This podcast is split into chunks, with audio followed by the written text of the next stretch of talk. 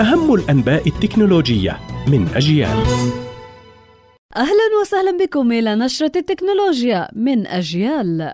جوجل تعلن طرقا جديدة تستخدم فيها الذكاء الاصطناعي لجعل استكشاف المعلومات عبر محرك البحث أكثر طبيعية وبديهية، مؤكدة أن استثمارها في الذكاء الاصطناعي جعلها قادرة على فهم المعلومات بأشكالها المختلفة بما يشمل فهم اللغة والصورة والفيديو وحتى فهم العالم الحقيقي.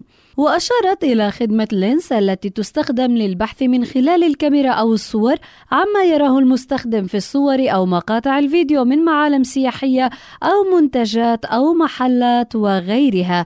وأن هذه الخدمة ستتاح عالميا خلال الأشهر القليلة المقبلة. شركة OnePlus الصينية تعلن عن سماعتها الجديدة بودس برو 2 مع عدد من التحسينات مقارنة بالجيل الأول وتدعم هذه النسخة الجديدة تقنية الصوت العالي الجودة وميزة إلغاء الضجيج.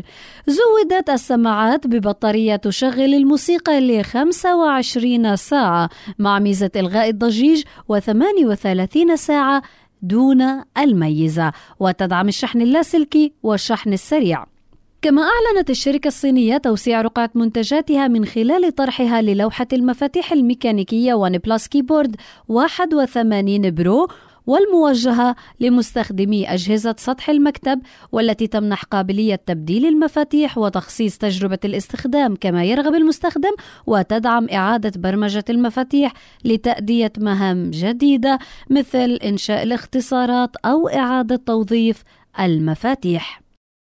أما شركة أبل تضيف ميزة جديدة وهي Find My Kids اعثر على أطفالي الجديدة على ساعة أبل والتي تمكن الآباء من معرفة مكان تواجد أبنائهم بالوقت الفعلي وستحفظ بيانات الموقع لمدة تصل إلى شهر وتمكن هذه الميزة أيضا الأطفال من إرسال تنبيه لذويهم إذا شعروا بالخطر.